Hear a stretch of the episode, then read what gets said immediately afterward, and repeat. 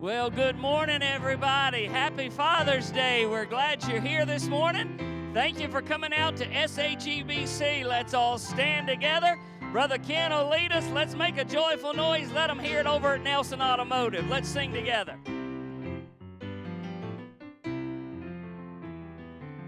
Amen. We'll be uh, singing When We All Get to Heaven. We'll do three verses of that this morning. Good to see everyone out. When we all get to heaven.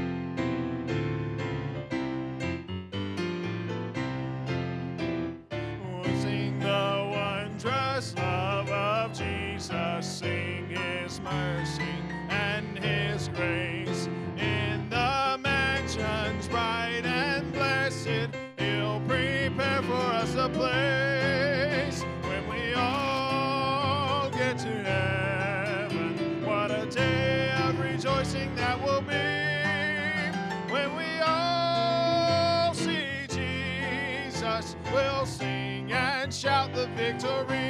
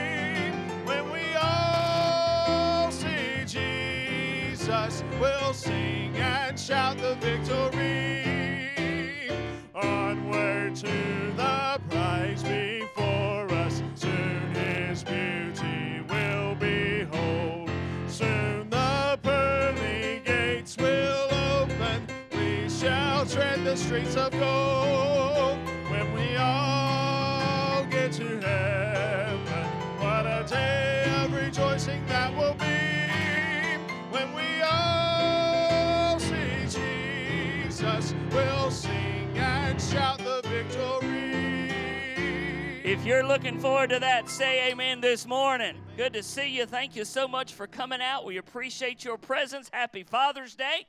To all the dads, we've got a gift for you. We'll give you at the end of the services this morning, but we sure appreciate you coming out. I hope you've realized and noticed that every drive in service we've had now, the Lord's given us good weather, and we're thankful for that. Uh, so we appreciate you being here. I've got several prayer requests I want to bring to your attention before we open up in prayer. Of course, pray for Marcia's family and the homegoing of her mother, uh, Sister Annette Rohr's family and the homegoing of Sister River Smith. Continue to lift up uh, Vicki Turner. I mentioned on Wednesday, pray for my wife's brother Craig. He's got some heart procedures this week, so we lift him up. Pray also for Ethan Martin, that is Sheila Rohr's grandson. Uh, he uh, had a BB gun uh, that shot him in the eye, and uh, it looks like he may be losing that eye, possibly, but we're going to pray the Lord intervenes there. And then pray for Sister Pat Stanford's husband. Uh, she texted us yesterday evening. He's been diagnosed with Rocky Mountain spotted fever, so please pray for him if you would, Brother Stanford. I know they'd appreciate that. And let's pray this morning for God's presence in our services that He'd have His way. Join us together this morning. Lord, we come to you this morning in the precious name of Jesus, that name that is above every name. And Lord, we're thankful once again to have the opportunity to assemble ourselves this morning. Lord, I pray your blessings upon our services. Ask that you would speak through us today. May your Son be magnified and glorified in all that we do. Lord, I pray for all of these requests. Uh, Lord, that you would answer each one. We ask that you intervene divinely so that when we would step back, we would be able to say, Look what God hath done. Lord, bless the preaching, the singing. May it all uplift the precious name of Jesus. In his name we pray. Amen, amen. You can be seated. Brother Roger singing for us this morning. He's going to come do his first one. Now, again, thank you for being here, Brother Roger. You sing for us, buddy.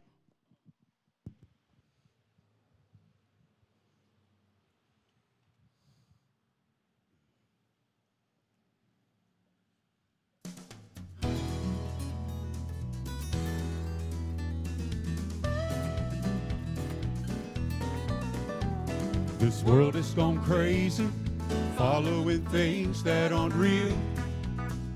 They're not real. But the road that I've chosen is the highway of life. The one that leads from Calvary to eternity with Christ. I'm gonna stand up for what I stand for. Fight to the finish and win the war. I'm gonna keep on receiving from the one I believe in. I'm gonna stand up for what I stand for. The three Hebrew children were cast in that fire long ago, so long ago. But they didn't bow down, they wouldn't give in. When the fire had died down, God was standing with them. I'm gonna stand up for what I stand for. Fight to the finish and win the war. I'm gonna keep on receiving from the one I believe in. I'm gonna stand up for what I stand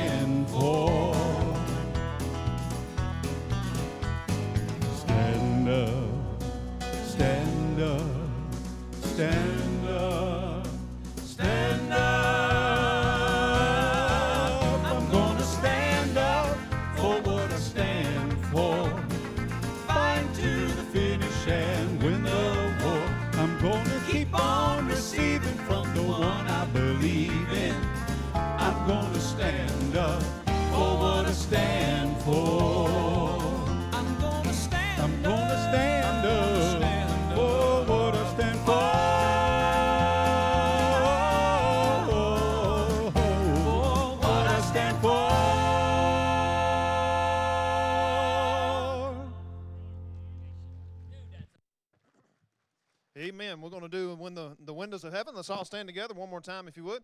The windows of heaven. We'll sing it one time through this morning. I absolutely love this course. The windows of heaven. Let's sing it two times through this morning.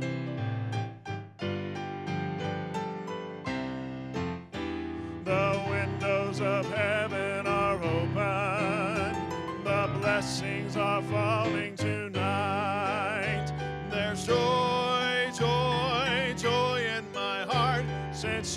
Jesus made everything right. I gave him my old tattered garments. He gave me a robe of pure white. I'm feasting on manna from heaven, and that's why I'm happy tonight. One more time. The windows of heaven are open. The blessings are falling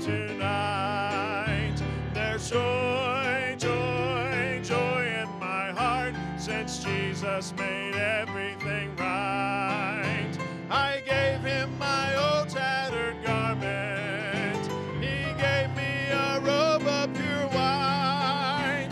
I'm feasting on manna from heaven, and that's why I'm happy tonight.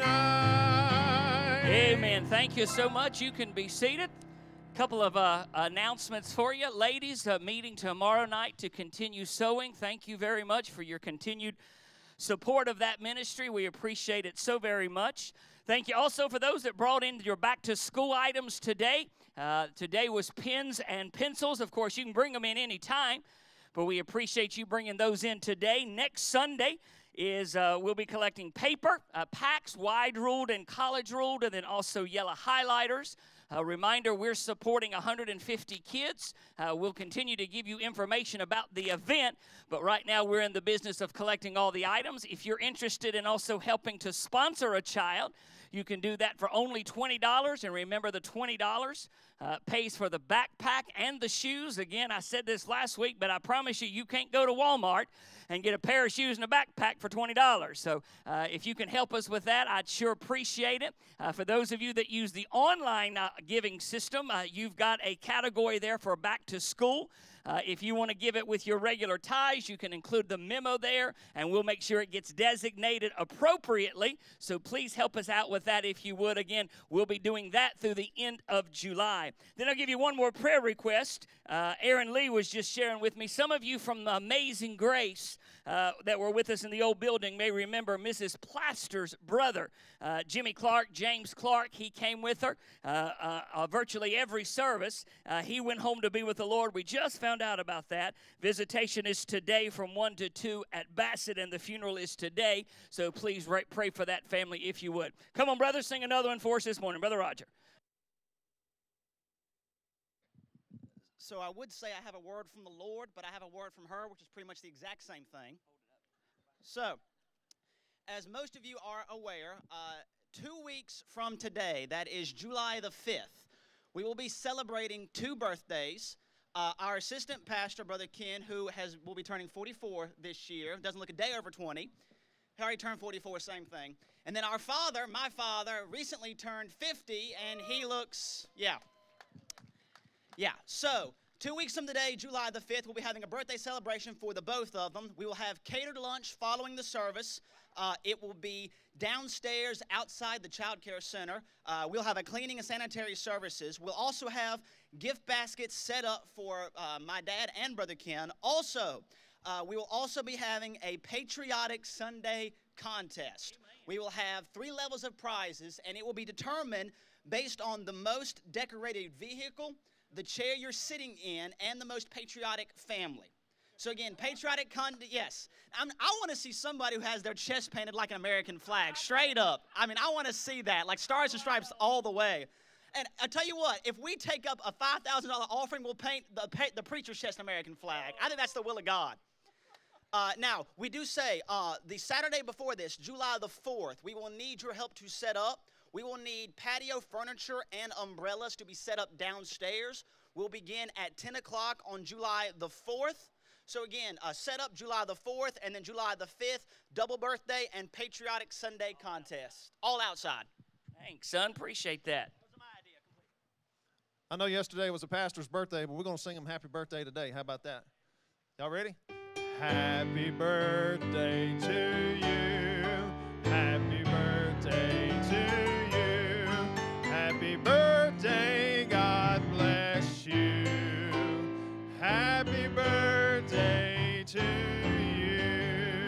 me tell you two quick things before Brother Roger comes to sing. Thank you very much. I appreciate that.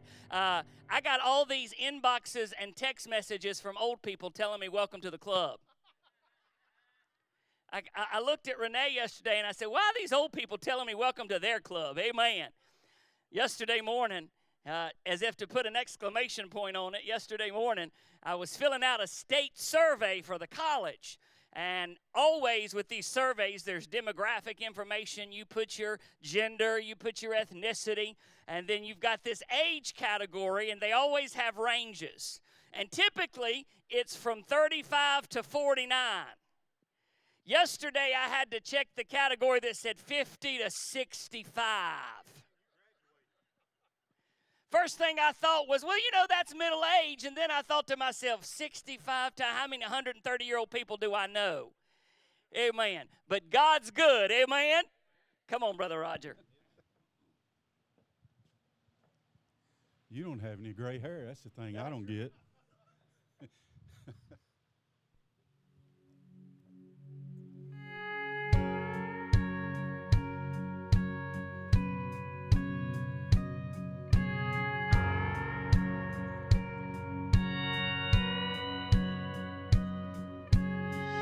I've heard it all my life, even had it memorized, but it was only words to me.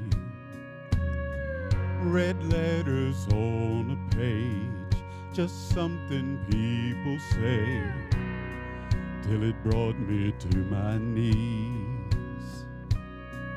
Those words in John 3:16.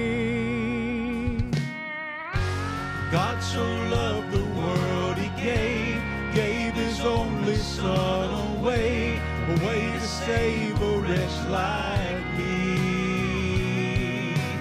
Me, the one who needed grace, grace to cover every stain, stains that he no longer sees. It's amazing to believe God so loved the world means even me.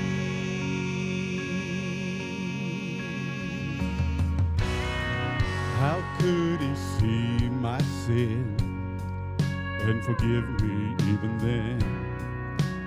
Who would pay that kind of price? I've seen what mercy does He found me where I was, and He gave His life for mine. For God so loved the world, He gave, gave His only Son away, away to save a wretch like me. Me, the one who needed grace, grace to cover every stain, stains that he no longer sees. It's amazing to believe God so loved the world means even me.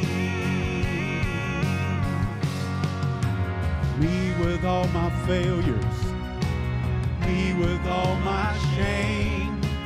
It's the very reason Jesus came.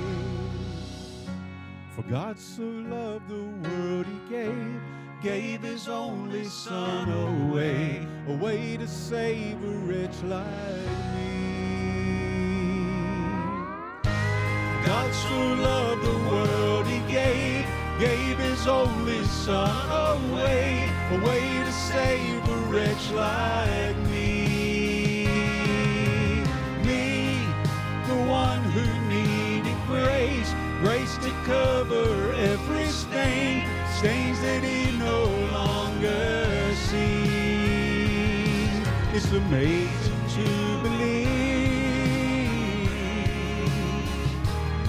It's amazing to believe God so loved the world means even me.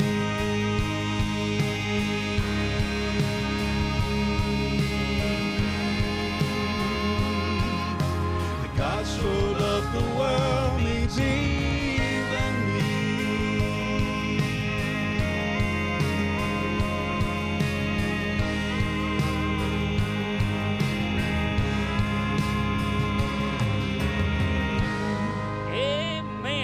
Aren't you glad of that this morning? Praise the Lord. Love that song. Turn with me this morning, please, if you would, to Psalm 112. Psalm 112 is where we'll be reading. Awesome job, Roger. Thank you so much. I appreciate that immensely. Let me uh, start off this morning by stating the obvious. For the first time in my 19 plus years of pastoring and 20 some years of preaching, I am not wearing a suit and tie on a Sunday morning. And I will, uh, before I get any nasty comments in social media, I've not gone liberal, I've not gone contemporary, I'm not changing my Bible, I'm just hot. Amen.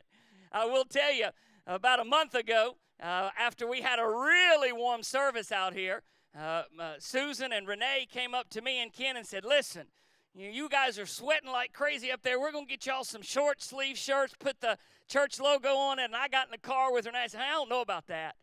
Somebody's going to think all kinds of terrible thoughts if I stand up and preach without a tie on, without a coat on. They're going to think I've done gone liberal. Two weeks ago, uh, after we had a really hot service, uh, I went inside my office, pulled out a bottle of water, poured it over top of my head. I looked at Susan and said, I'm good with it. Amen. I saw, just to put a smile on your face, I sent a text to Brother Roger last night and said, Look, buddy, Ken and I wearing short sleeve shirts. Don't think that you got to wear a coat and tie. It's supposed to be warm tomorrow. You do whatever you feel comfortable. Then I put on there, you know, the, the, the, the, the committee that, that, that ordained me, they're probably going to come take back my ordination papers. And he told me this morning, he said, Preacher, don't worry about it. As long as you host a covered dish dinner, you're okay. Amen. And then my son got up here and announced, We're having one, so all is well. Psalm 112, if you would please. Psalm 112. From my records, I don't think that I have ever preached a passage or preached from this passage. I don't think I've ever preached a message out of Psalm 112. But a few days ago, or a couple of weeks ago now, actually, I was having my own personal devotion time and came across this passage.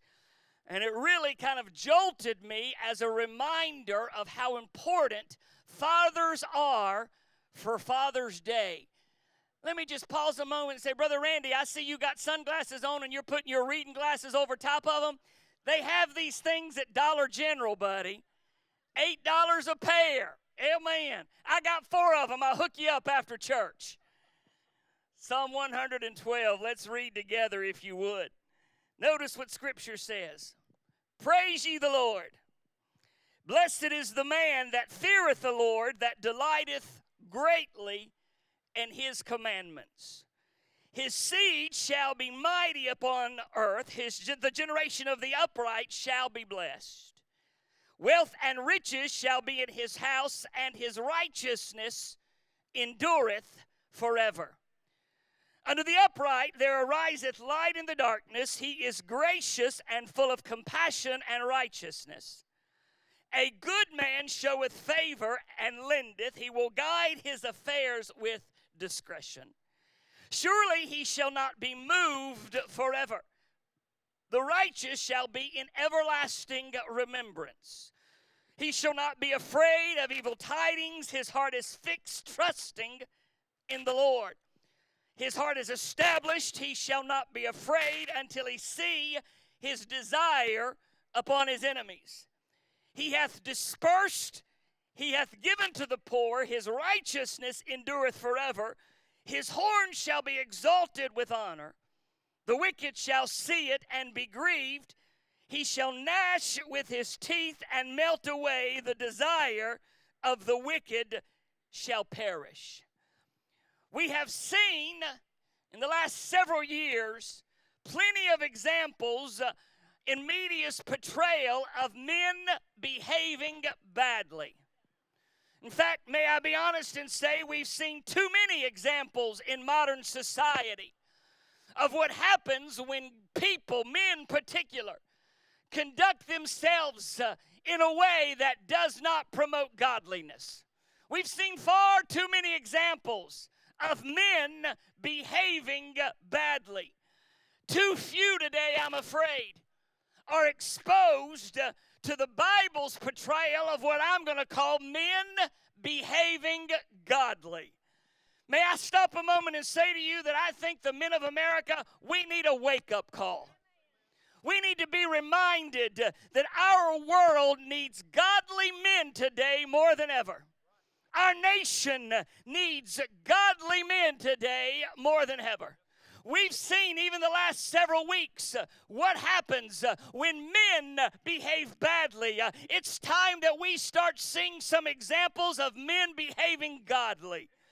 Our wives need men to be godly men. Our children need men to be godly men. Our businesses need men to be godly men. Our communities uh, need men to be godly men. Uh, and our church need men to be godly men. I am convinced, and I hope you'll say amen, because I know I'm going to get hate mail for what I'm about to say, uh, but I am 100% convinced uh, that if families are going to survive uh, in this 21st century chaos, uh, it's going to require some men to set some godly examples of Christian manhood. If families, amen, if families are going to survive, they're going to have to understand that rather than kicking men out of the home, we need to have men in the home. If families are going to survive this 20th century mess, we need uh, men to stop behaving badly and men to start behaving godly. I'm 100% convinced that when families crumble and fall apart, oftentimes you can trace it back to the fact uh, that the man has abandoned his post. When men fall, uh, the home falls and society reaps the repercussions. Let me say that again. I believe our society is comprised of families. And when men fall, families tumble uh, and society reaps the repercussions. So hear me uh, when men behave badly, uh, society suffers. But when men behave godly, society is strengthened. Unfortunately, there are men from all walks of life and all demographics who seem to pride themselves in how wicked they can be. God, give us today some individual men who will step up and proclaim, uh, as it states in Psalm 112, uh, that I will be a godly man. I want to give you a message this morning that I'm entitling Men Behaving Godly. Men Behaving Godly. I want to challenge our men this morning with four specific areas that I am absolutely convinced will help us be the Psalm 112 examples of godly Christian manhood. Four things I'll ask you to note with me. Number one, if we're going to be godly Christian men, number one, we have to recognize and acknowledge the power of our influence. Let me say that again. We have to recognize and acknowledge the power of our influence. I'm afraid today that too many men have failed to understand the influence that they have upon those around them. Don't misunderstand me. You've been told sometimes, men, that you're not needed. You've been told sometimes that Christian masculinity uh, is a thing of the past, but you hear me, uh, as husbands, uh, we have a powerful influence upon the ladies that we love. Let me say, listen to me. As Christian husbands, uh, we have a powerful influence upon the ladies uh, that we love. A husband has incredible influence in determining the emotional security of his wife. Now, I'm speaking mainly to husbands at the moment. I'll get to everybody else in a minute. But I'm speaking mainly to husbands. And if you don't amen anything else I say today, I hope you'll amen this. Men and women think differently. There is more differences between men and women than just the obvious anatomical differences. We don't think the same. We don't react the same. We don't handle things the same. You listen what I'm about to say. I'm being general, but you hear me. Men often uh, do things through their eyes. Uh, it is that naturalness that God put in a man, but you hear me. Uh, a woman's need is to have an emotional, stable relationship with her husband. That is a oftentimes a wife's greatest desire. We often talk about, we men do. We can't quote John 3 16, but boy, we can quote, Wives, submit yourself to your husbands. I know far too many men, that's the only verse in the Bible they know. Ephesians 5 21 tells us, 24, pardon me, tells us that the husband is indeed the head of the wife, even as Christ is the head of the church, of body which he is the Savior. But you understand, being the head of your wife does not mean you're her boss or her taskmaster. It means, in fact, uh, that you are her supply. Uh, you are the one that provides her security. Uh, you are the one that supplies her satisfaction. And I'm going to give you a Gregology statement. I've not found too many wives who will not willingly submit themselves to their husband's spiritual leadership when the husband does his part. As a wife, she desires that emotional relationship with her husband. And men, we have a powerful influence upon our wives and their emotional stability. Not only do we have that influence over our wives, I hope you'll amen me. As fathers, we have a powerful influence over our children. I'm astounded today at how much society has come to believe that fathers don't matter. Boggles my imagination that you get this messaging that continually is put out that fatherhood doesn't matter. May I just give you some very simple statistics? And you listen very carefully to these. Uh, I'm not asking what you think or feel about them uh, because statistics uh, don't lie. Listen carefully. Daughters without a father figure in the home. And that could be a biological father, that could be a stepfather, that could be a, some kind of godly influence in the home. Daughters without a father in the home are 164% more likely to have an out of wedlock childbirth. Daughters without a father figure in the home have a 92% higher divorce rate than daughters with a dad in the home. And this is probably the one that guilts me the most or staggers my heart the most. Fathers, sons without fathers in the home, again, sons without fathers in the home are 300% more likely to be incarcerated. Think about that, church. This is not from a conservative publication. Uh, this is from uh, the U.S. Department of Health and Bureau of Labor Statistics uh, that tell us uh, that young men without a father figure in the home uh, are 300 times more likely to go to prison. 70% of all men in the prison uh, grew up without a father figure in the home. According to our nation's hospitals, 80 this is astounding. 80% of adolescents admitted for psychiatric reasons come from a home where there is no father figure. Don't tell me that daddies don't matter. Don't tell me that a father's influence is not real. I submit to you today, we're seeing a society's falling apart and what happens when daddies abandon their posts. Number 1 this morning, acknowledge men, the power of our influence. Number two, avoid the pitfalls of our gender. Now, listen to what I'm about to say. Avoid the pitfalls of our gender.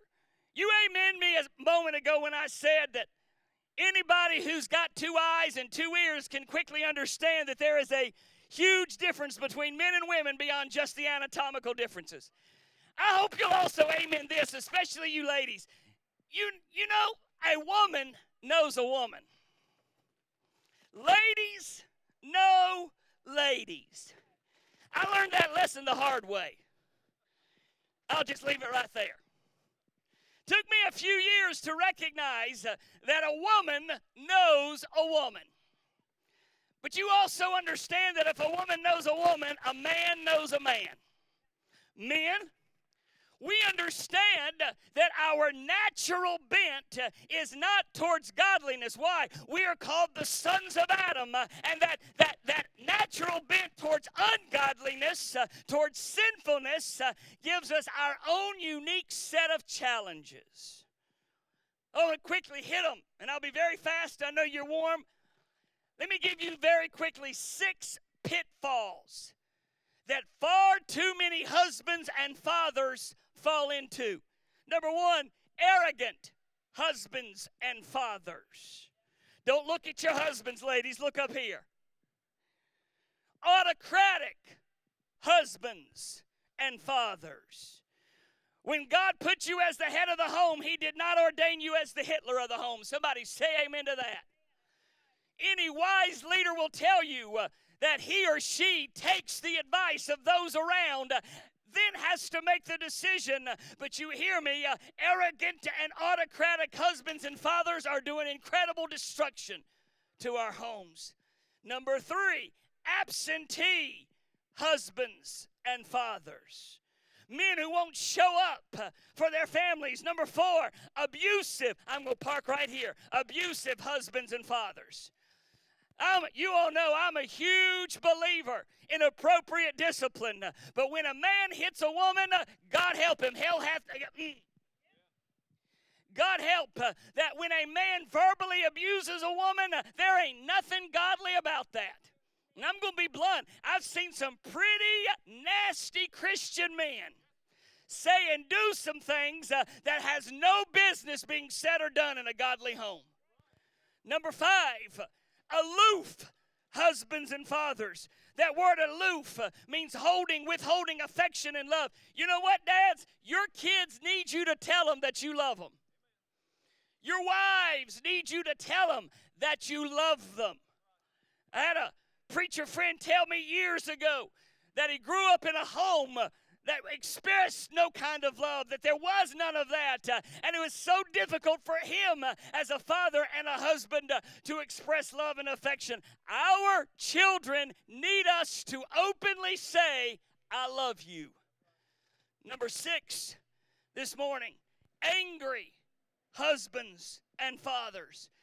I've heard too many men brag about their short tempers brag about their hostile, uh, nasty attitudes. If I'm reading my Bible correctly, and I am, ain't no place for that in God's work. Number one this morning, acknowledge the power of your influence. Number two, man, avoid the pitfalls of our gender.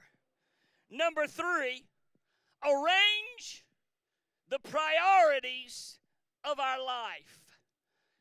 Three weeks ago, I was in the office at work and I came across an article that absolutely plucked my heart. Magazine was called Industry Week. It's about career and technical education. And a thousand managers and CEOs across the country had been surveyed and asked one simple question What do you worry about the most? What worries you the most? Are you with me? A thousand CEOs, industry leaders from career and technical programs. Number one, the number one worry was personal health. The number two worry was a lack of time.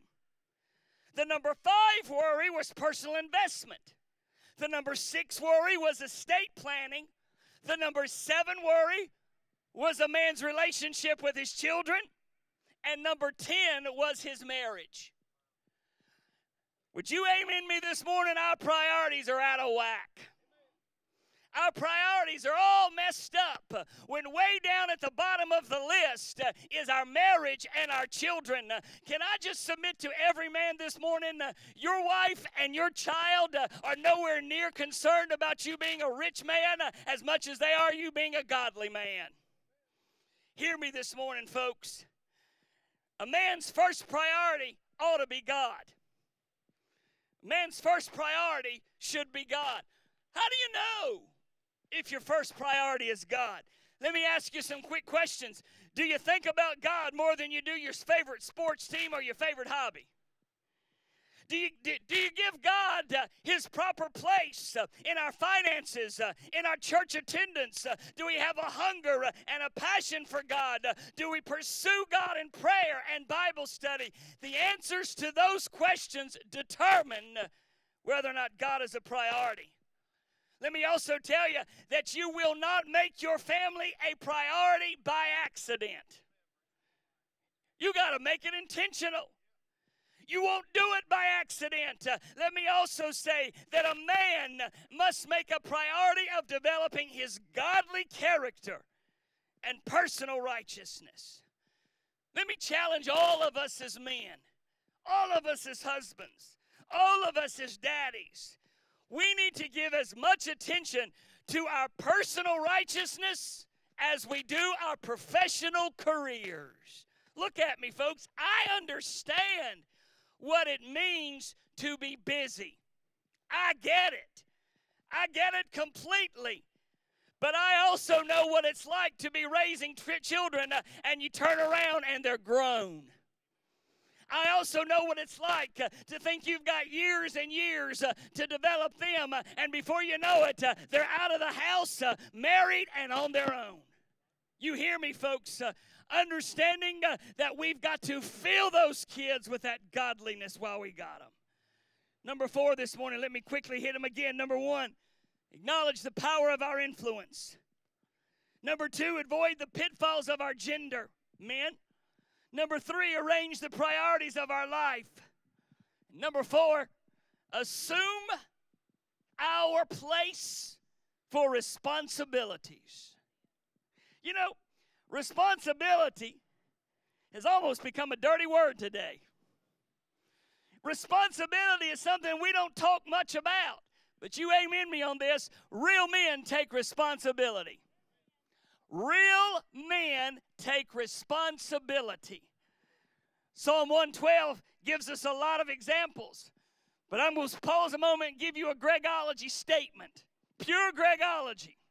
We're seeing in our society today what happens when we raise an entire generation uh, that doesn't learn responsibility and thinks everybody's got to get a trophy. We're learning today what happens when we raise a society that believes taking responsibility is a dirty word. A lot of you've heard me share this story. My daddy believed in responsibility to the nth degree. The day I turned 16, I apologize if you've heard it before, act like you haven't. The day I turned 16, he gave me the keys to a very used Oldsmobile. I was dating a young girl named Tanya at the time. And how many of you know what it means when a headliner is sitting down in the front seat? That was the car my daddy gave me. Gave me the keys in one hand and a job application to Kroger's that he had already completed and only needed my signature in the other hand. I looked at him and I pointed to the application. I said, What am I supposed to do with that? He said, Do you want that? Pointed to that very used car, and I thought, Well, not really. He said, If you want that, you got to have that. And then he looked at me and said, Don't you even think about missing church or letting your grades fall, because I'll take both of them away if you do that. I will never forget looking at him and I said, Daddy, I, this was so stupid of me to say. How many of you know when you're 16 you can be really stupid? I think there's a stupid gene that kicks in and it really doesn't kick out till you about 25. Amen. I looked as a very stupid 16 year old kid at my dad and I said, Daddy, what am I supposed to do with the car that has the headliner sitting in the front seat? He pulled out a pocket full of stick pins. And he said, Go to town. I thought, surely he's going to get this fixed. He said, Nope, you go earn the money. You get it fixed. So we sat there in the driveway and started picking and poking stick. I bet it took 500 stick pins to get that headliner. I'm sitting there in the car and I looked over at him and I said, Daddy, Tanya's going to think this looks awful. Like that would matter to him. He looked over at me and said, Just tell her to pretend like it's a starry night. But you know what I learned, folks? If you want something, work for it. Nobody owes you nothing. And you don't get to have what your parents, amen. You don't get to have what your parents worked all their lives to create just because you want it. Work for it. Responsibility. What kind of responsibilities does Psalm 112 give us? Number one, and I'm done quickly, it tells us to assume our financial responsibilities. The man who's talked about in Psalm 112 is a man who takes responsibility uh, with household finances, is given to generosity. Can, boy, this really isn't popular anymore, but would you look at me? Here's a valuable lesson as a Christian man or a Christian woman learn to live within your means. Just because the Joneses across the road have it, don't mean you need it. And you look at me, I promise you that whatever it is doesn't mean the Joneses are happy with it. Learn to take financial responsibility. Number two, amen. Thank you. Men, husbands, fathers, assume your spiritual responsibilities. I got to tell you, folks, one of the things that guts me the most is how often Christian men, Christian men, give the spiritual leadership of the children over to mama. It guts me to watch Christian men, Christian husbands, abandon their spiritual leadership and give it over to the wife. Don't misunderstand me. Thank God for godly women. Thank God for godly mothers. But biblically, the spiritual leadership rests upon the husband's shoulders. You understand that a child's view of God is formed uh, oftentimes in that relationship with daddy.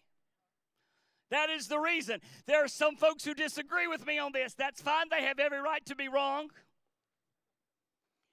That is the reason that whenever possible, I know it's not always possible, I get it, but that is the reason that I try so hard in Sunday school and Awanas to put a husband and wife team together because I want those kids to know that fathers have a place in spiritual leadership. Listen to me, church. Not only should we assume our financial responsibilities and our spiritual responsibilities. Last but not least, we to assume our place in our family responsibilities. I'll end this morning with two things. Number one, when I was in college, I was taking a so at William and Mary, I was taking a sociology class. And the professor was at, I didn't know it at the time, but he was a very godly man. He stood up in 1990 in, uh, in my sophomore sociology, intro to sociology class at a secular university, and he read a quote from Duke University professor and Washington Post columnist William Raspberry. Himself a well known professor 20 years ago, and 20 years ago, Dr. William Raspberry said the following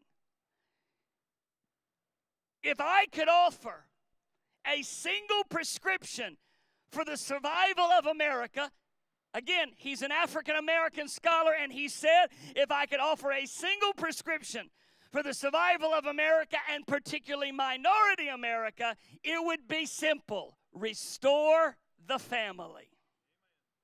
He goes on to say, and if you ask me how to do it, my answer would be overtly simple save the boys. Save the boys. Men, would you listen to me? Our wives deserve godly husbands. Our children deserve godly daddies. And it is high time for us as men to stop believing the message of media that says manliness and masculinity and godliness doesn't matter. We need it now more than ever. And I'll close this morning uh, the way I opened it. Christian men, we need a wake up call and start assuming the place that God put us. I'm firmly convinced it's the only way we'll save our American society. Let's stand to our feet this morning. Thank you so much for your attention. I know you're warm. I tried to be fast, and I appreciate your time. Brother Ken is going to sing us a song this morning, one verse. And I'm going to invite everybody just to bow your heads and close your eyes and pray for America's fathers. We need a resurgence in fatherhood and Christian masculinity. Sing for us, Brother Ken.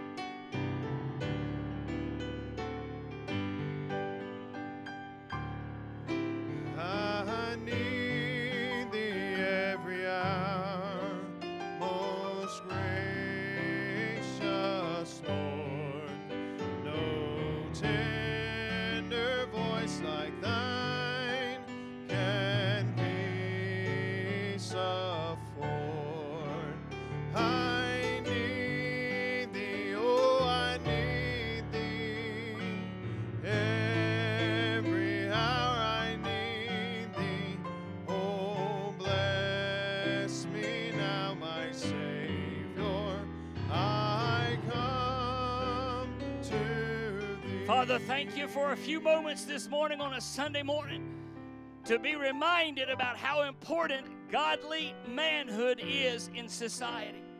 Lord, I thank God for godly women. But Lord, a woman cannot assume that place that you've given to a man in the home. Lord, I thank you this morning for those godly ladies and godly men that are raising their children and the nurture and the admonition of the Lord. Help us to understand as husbands and as fathers that we've got a influence that we can impart upon our wives and our children. Lord, thank you for this church, for their faithfulness. Lord, bless us this morning. In Jesus' name I pray. Amen. Would you be seated for me for about five minutes? First thing I want to do, Lydia and Rachel and Michaela, can I get you all to come up here for me, please? We've got some gifts for our uh, fathers. I want all the dads to stand, all the fathers to stand, stand, stand. If you're in your car, put your hand out the window. These girls are going to come around and give you a gift. And if I could get our ushers to come up as well. We've got our buckets here, men. I'm going to let you go ahead and be collecting the offering, fellas, if you would. Miss Renee's going to play for us. Uh, don't forget our cars as well. Go ahead and start playing, baby, if you would.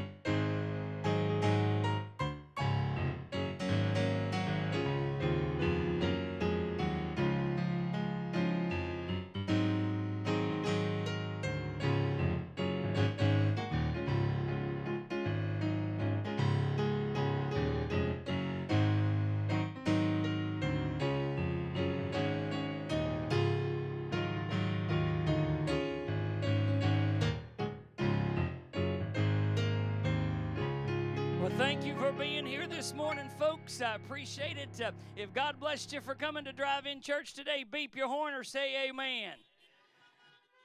If you're really hot, beep your horn or say amen again. I turned to Ken. I said, The first person in social media who gives me a little smart comment about not wearing a shirt and tie for Sunday morning, I'm going to send them out a t shirt. Amen. Father, thank you for the time this morning. We love you. Thank you for loving us. Thank you uh, for meeting with us this morning. Uh, God, help us to be the men and women you'd have us to be. In Jesus' name I pray. Amen. Next Sunday, we got a special gift for everybody. Help you beat the heat. It'll be a surprise. We'll see you then. Join us Wednesday night.